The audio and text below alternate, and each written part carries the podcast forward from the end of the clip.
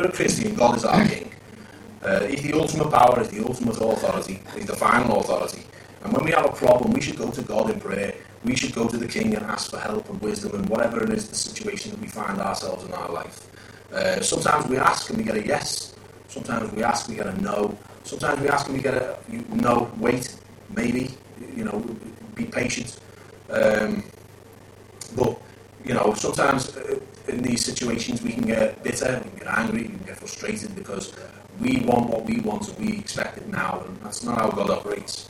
Um, now, when we don't get our way and we get angry and we get bitter and we get frustrated, this gives place to someone who would love nothing more than to usurp the king's authority. Now, I'm talking about um, Satan. Now, Satan is uh, God's adversary in the uh, in the eternal timeline, if you like. Since the beginning of the world, um, he's tried to undermine God's authority. He's tried to get mankind to disobey God, to uh, to not be held accountable for how we live our lives. Live how you want, do what you want. There's no accountability, there's no consequences, there's no heaven, there's no hell.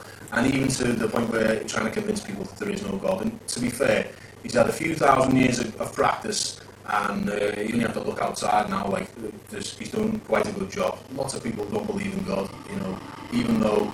Uh, I always think about your what you say, John, about the uh, the heavens declare. You know, uh, creation itself is evidence that there's a God in it, and yet, you know, there are people who are alive today who would disagree. You know, do you think that we came from, you know, bacteria and stuff like that? But, uh, but I digress. So, uh, like Absalom, Satan's got no right to rule. He's got no power, no, no real power of his own. But yet, if we allow Satan the foothold in our lives, he'll slowly turn us, just like Absalom turned the hearts of the men of Israel. The Satan will turn us from God. Now, this won't happen overnight, just like it never happened in, in uh, Second Samuel overnight. It took years, it'll take time. No one makes a, uh, big decisions quickly. So what I'm trying to say is when, uh, when things like this happen, they happen slowly. Very slow, small steps over time. And... Um, Satan can turn us away from God if, uh, if we get bitter, we get angry. Like, it might be little things like missing a service, you might miss a service, uh, you know, that small voice in the back that says, don't go to church today, stay off, don't, don't, you don't feel well, don't go, go next week, and then next week turns into next week, next week, and the next week, and before you know it, you haven't been to church for months, you stop going, you don't really understand why. Or it could be uh, that you forget to read your Bible one day, and it's like, oh, okay, It's just it's just one Bible reading, it's the end of the world, we, we can pick it up tomorrow, and that tomorrow sort of ends up being the day after, and the day after, and you know, a week's gone by, two weeks has gone by, three months has gone by, and you haven't read the Bible, and uh, that's a very dangerous way to live, folks, if, if, uh, if especially as a Christian, if, if we aren't in the Word of God, we're in trouble, amen? If, if our, uh, this Bible, the book, the Word of God, is our instruction manual as Christians to live this life, and if it's allowed to collect dust on a shelf, then we've got no chance. Amen. We've got to be in it, we've got to be reading it. And I'm talking to myself as well, like, you know, I'm not perfect, I'm not pretending to be anything special or anything like that, but the Bible should never be allowed to gather dust. Amen. So, uh, so that was my first point, uh, the posturing politician. Second point is uh, the despicable plot. So if we look in uh, verse seven, verse seven, it says, uh, and it came to pass after forty years that Absalom said unto the king, I pray thee, let me go and pay my vow, which I have vowed unto the Lord in Hebron. For thy servant vowed a vow while I abode at Geshur in Syria, saying, if the Lord shall bring me again indeed to Jerusalem, then I will serve the Lord. And the king said unto him, go in peace. So he arose and went to Hebron. And Absalom sent spies throughout all the tribes of Israel, saying, as soon as ye hear the sound of the trumpet, then ye shall say, Absalom reigneth in Hebron. And with Absalom went two hundred men out of Jerusalem that were called, and they went in in their simplicity, and they knew not anything. And Absalom sent for Ahithophel the Gilonite, David's counsellor from his city, even from Gilo, while he offered sacrifices, and the conspiracy was strong, for the people increased continually with Absalom. So, as we read there in verse seven, this would be the last time that uh, father and son would see each other, and the last words of Absalom Oh, sorry, the last words that Absalom would tell his father would be a lie. Absalom would convince David that he would go to Hebron, which, funny enough, is where David was crowned king, uh, to fulfill a vow to God for him returning to Jerusalem. Now maybe the promise of uh, serving the Lord, or Absalom serving the Lord, made David happy that he overlooked that the last time David gave Absalom leave, he committed murder, and uh, David allows him to leave. So the coup was set up, all the preparations had been made, spies had been sent out, placed in the land to aid in this uh, in this plan, and when the trumpet sounded, Absalom will be declared king. And he took two hundred soldiers, two hundred soldiers that were completely unaware of his plan, just to make sure that nothing went wrong, that his plan was to succeed. So um, he even went on as far to uh, to turn his, the king, King David's trusted advisor to go along with this. Ahithophel, when you uh, when you dig, do a bit of digging, it turns out that Ahithophel was the grandfather of Bathsheba. Now, if you read in uh, Second Samuel uh, chapter twenty-three and verse thirty-four, you'll see that Ahithophel was the father of Eliam. And then when you read in Second Samuel chapter twenty-two and verse three, Eliam is the actual father of Bathsheba.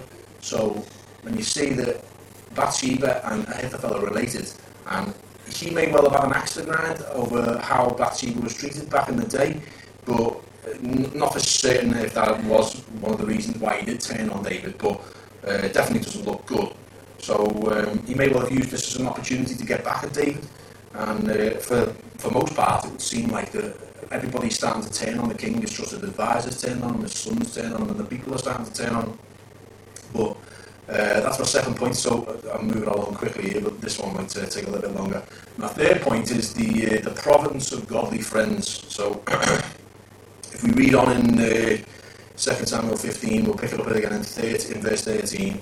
The Bible says, "And there came a messenger to David, saying, the hearts of men, or the hearts of the men of Israel are after Absalom. And David said unto all his servants that were with him at Jerusalem, Arise, and let us flee, for we shall not else escape from Absalom, to make speed to depart, lest he overtake us suddenly, and bring evil upon us, and smite the city with the edge of the sword. And the king's servant said unto the king, Behold, thy servants are ready to do whatsoever my lord the king shall appoint. And the king went forth, and all his household after him, and the king left ten women which were concubines to keep the house. And the king went forth, and all the people after him, and tarried in a place that was far off. And all his servants passed on beside him, and all the Cherethites, and the Pelethites, and the Gittites, six hundred men which came after him from Gath, passed on before the king. Then said the king to Ittai the Gittite, Wherefore goest thou also with us? Return to thy place and abide with the king, for thou art a stranger and also an exile. Whereas thou camest but yesterday, I, should I this day make thee go up and down with us? Seeing I go with him, I may return now and take back thy brethren. Mercy and truth be with thee. And Ittai said, answered the king and said, As the Lord liveth, and as my lord the king liveth, surely in what place my lord the king shall be, whether in life or death, even there also will, will thy servant be.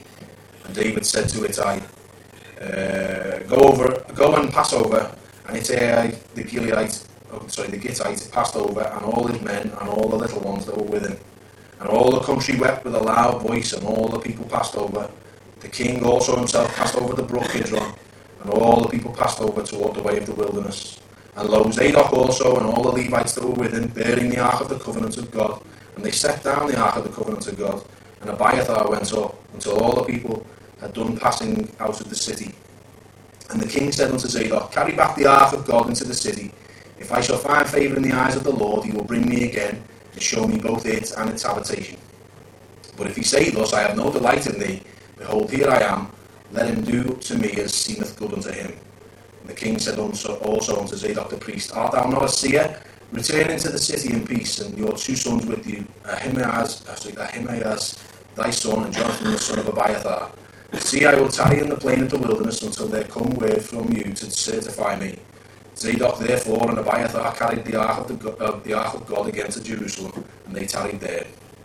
And David went up by the ascent of Mount Olivet, and wept as he went up, and had his head covered, and went barefoot. And all the people that was with him covered every man his head, and they went up weeping as they went. And one told David, saying, Ahithophel is among the conspirators with Absalom. And David said, O Lord, I pray thee, turn the counsel of Ahithophel into foolishness. And it came to pass that when David was come to the top of the mount where he worshipped God, behold, Hushai the Archite came to meet him with his coat rent and earth upon his head. Unto whom David said, If thou passest on with me, then thou shalt be a burden unto me.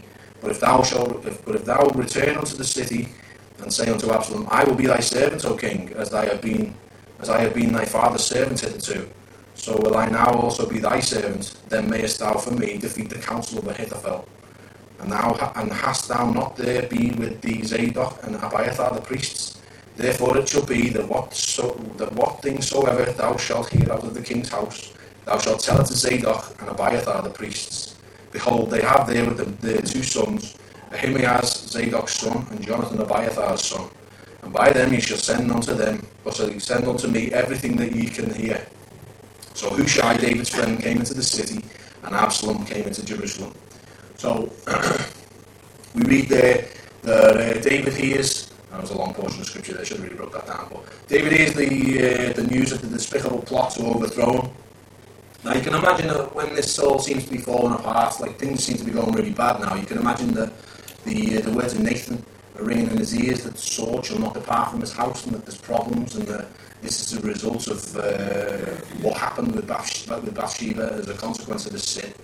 And uh, when you look at it, it's a high price to pay for that. For the sin he committed, this is a high price to pay. A lot of people are going to have consequences, a lot of people are going to have to pay. And um, these sins... And it applies to us today. Sin has consequences, and sometimes these consequences are long-reaching consequences, and David's seeing it now. Um, so David has no choice. He has to flee the city. He has to leave quickly, as to uh, to try and stay and fight it out would probably cost uh, cost the lives of his people. Now, David's been down before. We've looked at this when we were talking about highs and lows. We've seen that David's been up, and he's been down. And, and to be fair, this looks like he's at a pretty, pretty far, or pretty low point. But this seems to like be maybe even a, a lowest he's ever been.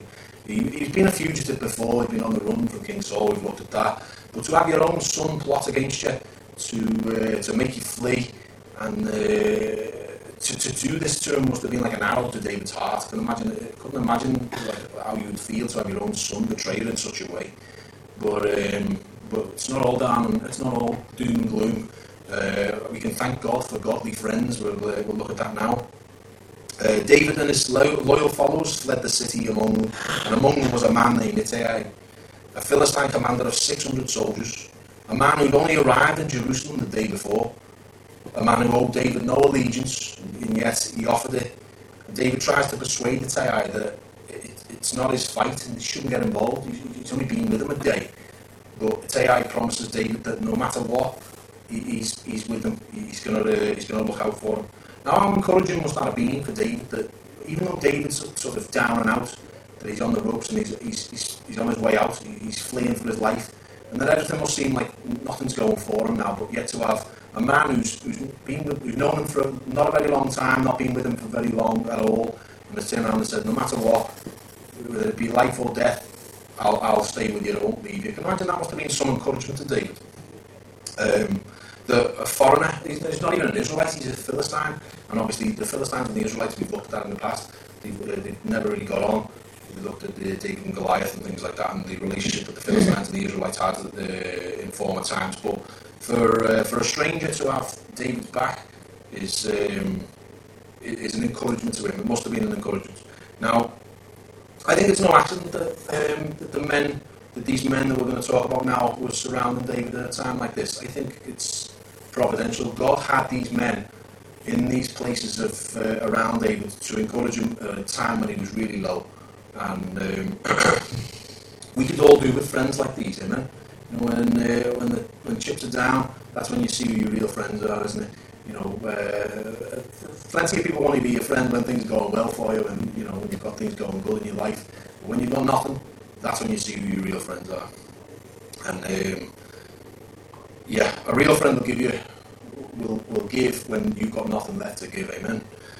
So among the uh, the followers was uh, were men called Zadok and Abiathar. These men were these men were priests. The uh, when David fled, they, they left. They brought the Ark of the Covenant with them. And in verse twenty-five, David says to them, and the king said unto Zadok, carry back the Ark of God into the city. If I shall find favour in the eyes of the Lord, he will bring me again and show me both it and its habitation. So David understands here that God's able to deliver him from this, and that they're better placed in the city as uh, David dies and he is, and that uh, instead of being on the run, they're, they're a liability to David, but they can be better used if they stay in the city and uh, and see what's going on. So the uh, the priests, without question, didn't question it, didn't uh, didn't try and argue with David. He returned to the city, and they put their lives in, uh, in jeopardy when they did this, because uh, they put their neck on the line. Absalom, when we read Absalom and the character of him, he wasn't a nice guy. He, he could have killed these two priests for absolutely any reason, but you know, they went back regardless of uh, putting their life on the line for David. Um, and that's a mark of a true friend, the fact that they're willing to stick their neck out, even though it could come at great cost to them. So it could have been very easy for, for Zadok and Abiathar to just go, no, we won't, we won't even go after David, we'll just stay where we are, keep our heads down, and we won't, um, won't make no trouble. But that's not what they did. You could see that they were friends to David, and the fact that they went out after him. And even though uh, David said to them, don't come with me, you go back to the city, you can be my eyes and ears, they didn't argue, they just went and done it. And that's and, and that's a, um, a sign of real friendship. So we've uh, looked at Zadok and Abiathar. Now we're going to look at um, another man. This man was called Hushai.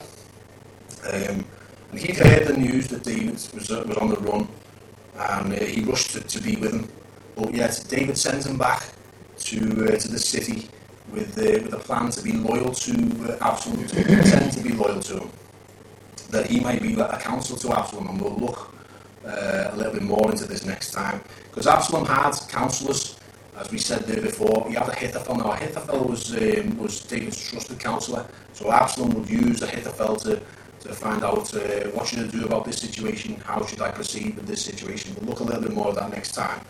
But um, David had a plan to sort of put Hushai in there to, to try and thwart Uh, Absalom's plans and thwart Ab- Ahithophel's counsel, and uh, we read that before when they said about um, thwarting the, the counsel of Ahithophel.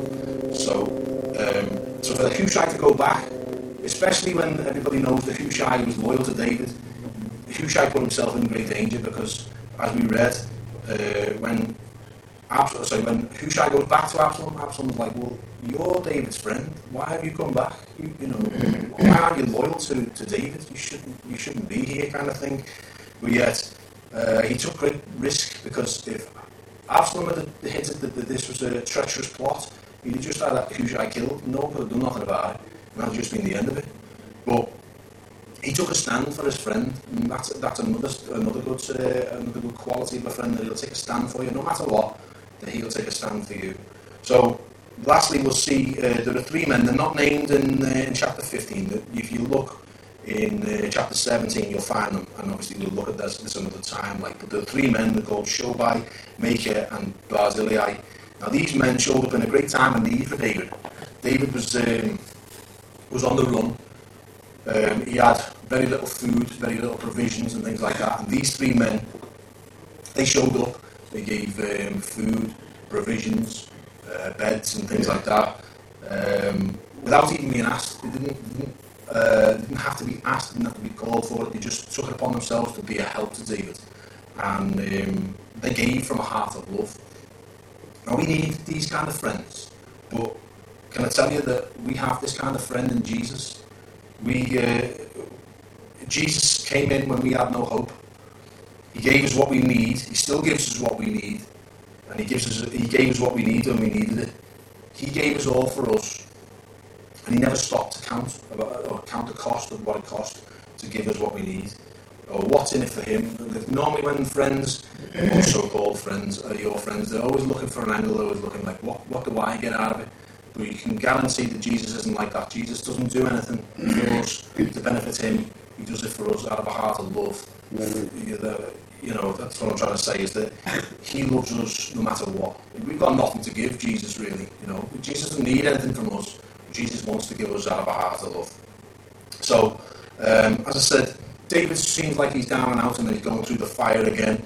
But, um, but face it, he did, and he didn't face it alone either. He, he knew that God was with him. Now, uh, if you read in Psalm chapter three, tell you what, while we're uh, while we're there, turn back with me to Psalm chapter three for me. It won't be on the screen. Um, I'll, I'll read it, but turn with me if you can to Psalm chapter three. David penned this psalm when he was on the run from Absalom, and it uh, gives you an idea of where his thinking was when he was uh, going through all this. I'll give you a second to, uh, to find it. Psalm chapter three.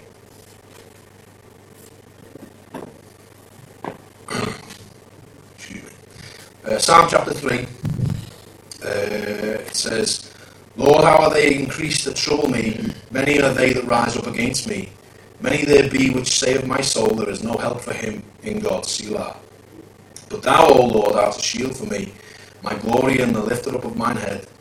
I cried unto the Lord with my voice, and he heard me out of his holy hill, Selah. I laid me down and slept. I awaked, for the Lord sustained me. I will not be afraid of ten thousands of people that have set themselves against me round about. Arise, O Lord, save me, O my God, for thou hast smitten all mine enemies upon the cheekbone, thou hast broken the teeth of the ungodly. Salvation belongeth unto the Lord, thy blessing is upon thy people, Selah. So we read there that with all that's going on in David's life, David's faith in God never ever wavered. And that God had not abandoned him. Like it may, may well seem that God sort of left him to this now, that his sin is his fault and that you're just going to have to deal with the consequences. But it's not like that. God, God's with him. You can see that God's with him. That uh, he also placed people around him to uh, to be a help to him in this time. And that he was blessed for having these friends that uh, surrounded him, that gave him comfort, that gave him encouragement. And that um, we could do with uh, learning a lesson from this. So uh, what can we take away from, from what I'm trying to get at is uh, I'd say that we're blessed to have friends. If you've got friends, then you are blessed. Amen. We need to ask God to help us to recognise who these people are and be thankful for them, because uh, a good friend, especially friends like with the qualities that we're talking about now, I'm not talking about fair weather friends, I'm talking about real friends, um, we should be thankful for them, because there's few and far between nowadays. Seems to be, people only seem to be a friend when there's something in it for them. And uh, when you come across a true friend, you should uh, should hang on to them, you should be thankful for them, you should try and be the best friend you can to them. Um, we also need to find people who we can be a friend to, because we look around and you know you don't have to go very far now to see that the world's hurting, the world's lonely. There's plenty of people out there with problems and things like that, and we can we can be friends to these people. We can show the love of Jesus to these people if we're only gonna, if we're only going to be a friend to them. So I, I mean, I just thought then. Uh, I remember when uh, when Conor was starting school and I was starting a new school, and he said, "I don't know anybody. How am I going to make new friends and things like that?" I said, well, I always remember what the Bible says. You know, in order to have friends, I'm paraphrasing now, but show yourself friendly. You know. Um, If you want to be, if you want to have friends, you've got to be friendly first. You know, you've got to, you've got to put yourself out there. Is what I'm trying to get at. But uh, we can show the love of Jesus when we uh, when we befriend people, you know.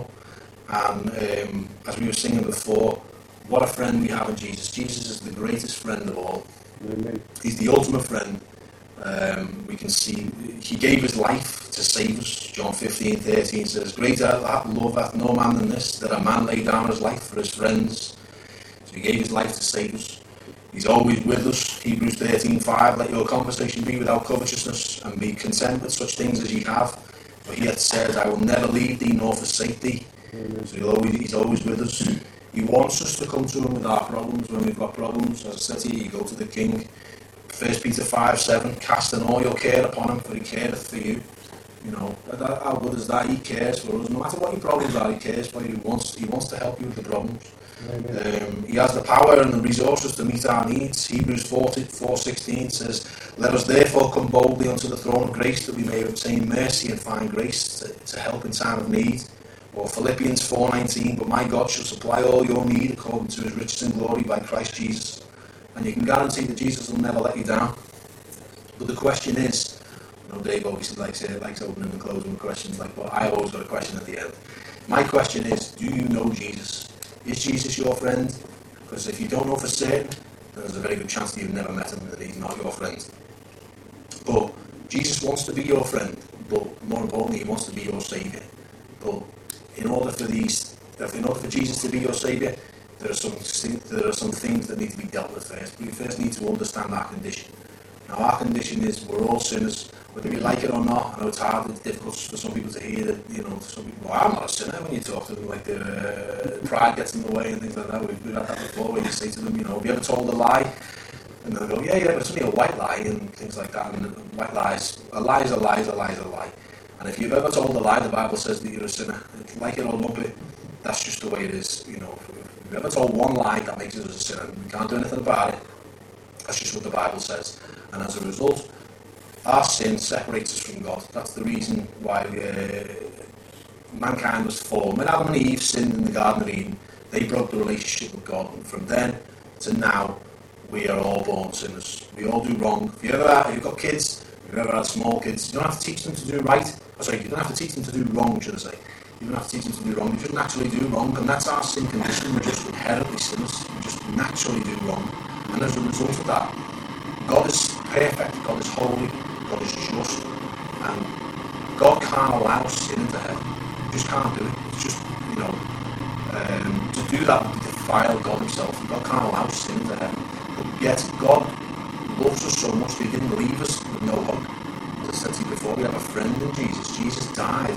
Came to earth and lived a perfect life. Did no sin. He was tempted just like we were. Everything you've ever encountered, whatever you're up against, whatever you're, you're struggling with, Jesus endured that temptation, and yet he overcome.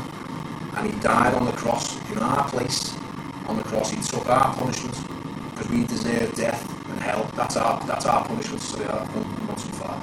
The, pay, the penalty for sin is death, and that death is a spiritual death as well. So when we die, we'll go to hell to pay for our sins. But God loves us. There's so much that he, he doesn't want us to go to hell.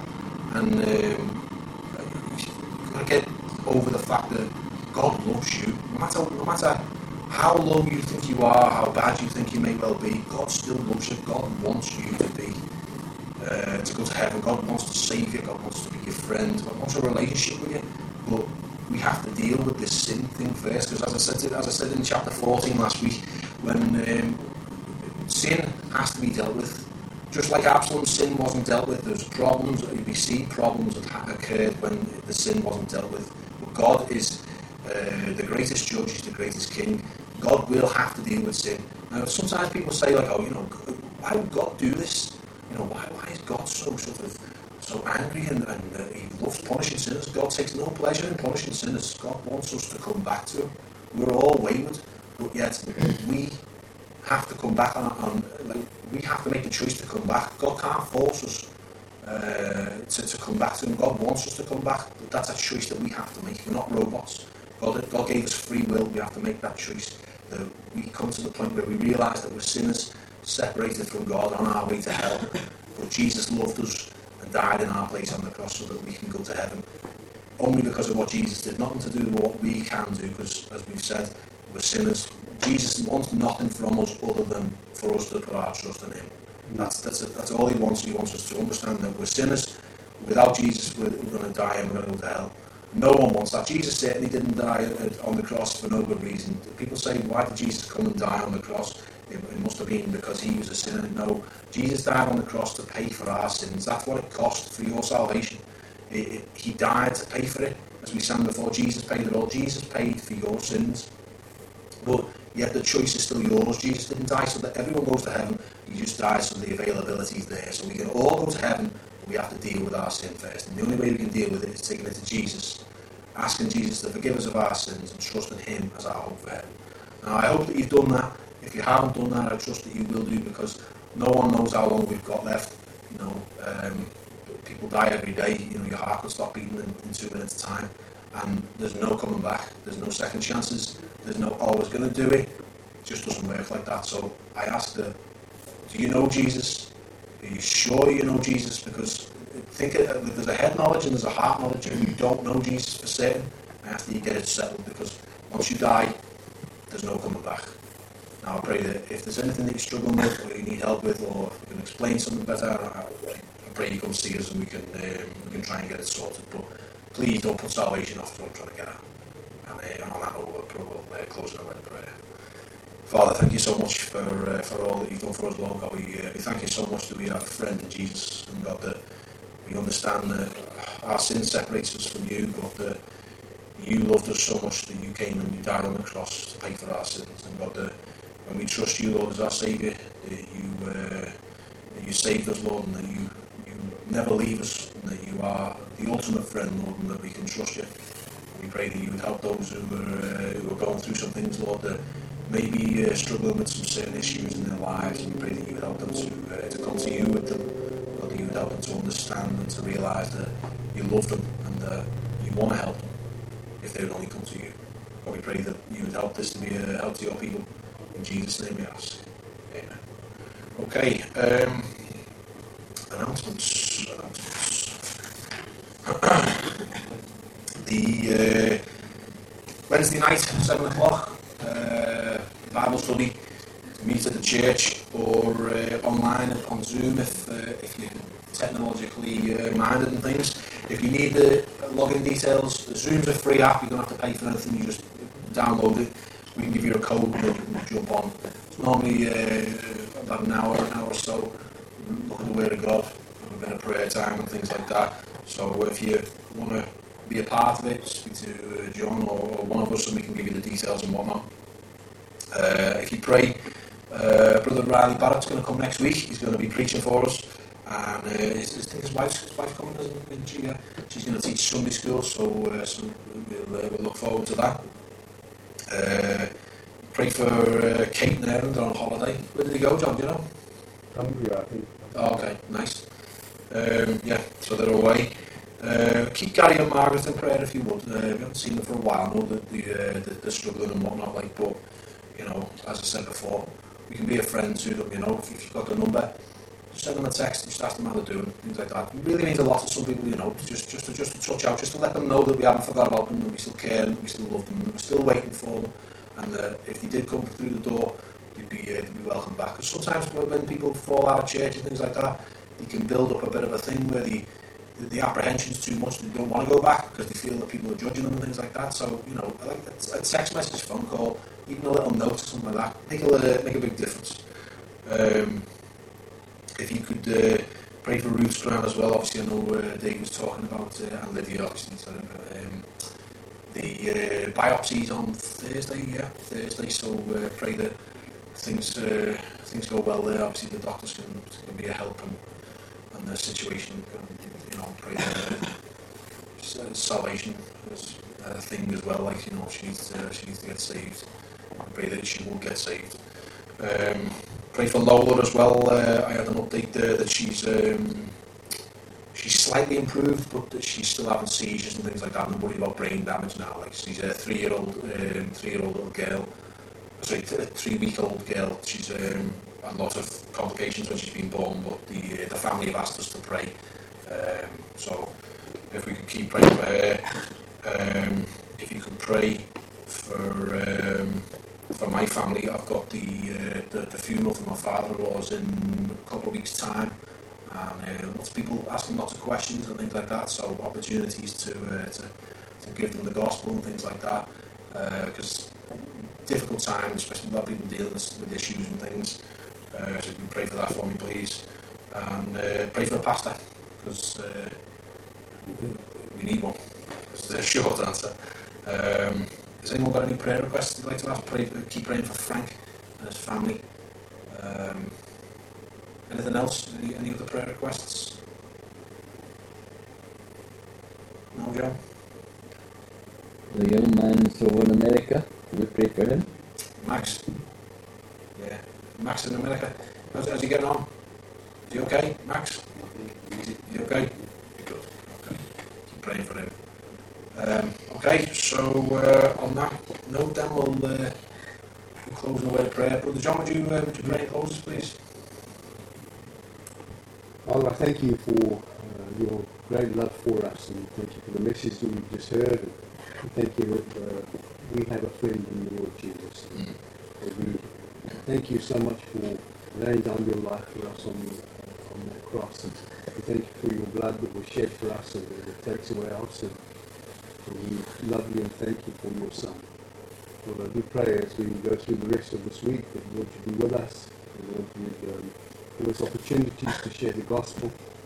Lord you be with uh, um, Ruth and Lydia as a man, that Lord you just uh, undertake there, you give the doctors wisdom, and that all would work out well there. And, we just pray for her that Lord she might come to know the Lord Jesus Christ as well. Mm-hmm. Lord you'd open her heart. And, Lord, she might be saved. Mm. Lord, we love you. Thank you for this week. And Lord, watch over those who are not here and keep them safe. And Lord, uh, we all just thank you for these things. Lord, bless our time together this afternoon in Jesus' name. Amen. Amen. God bless. Thank you.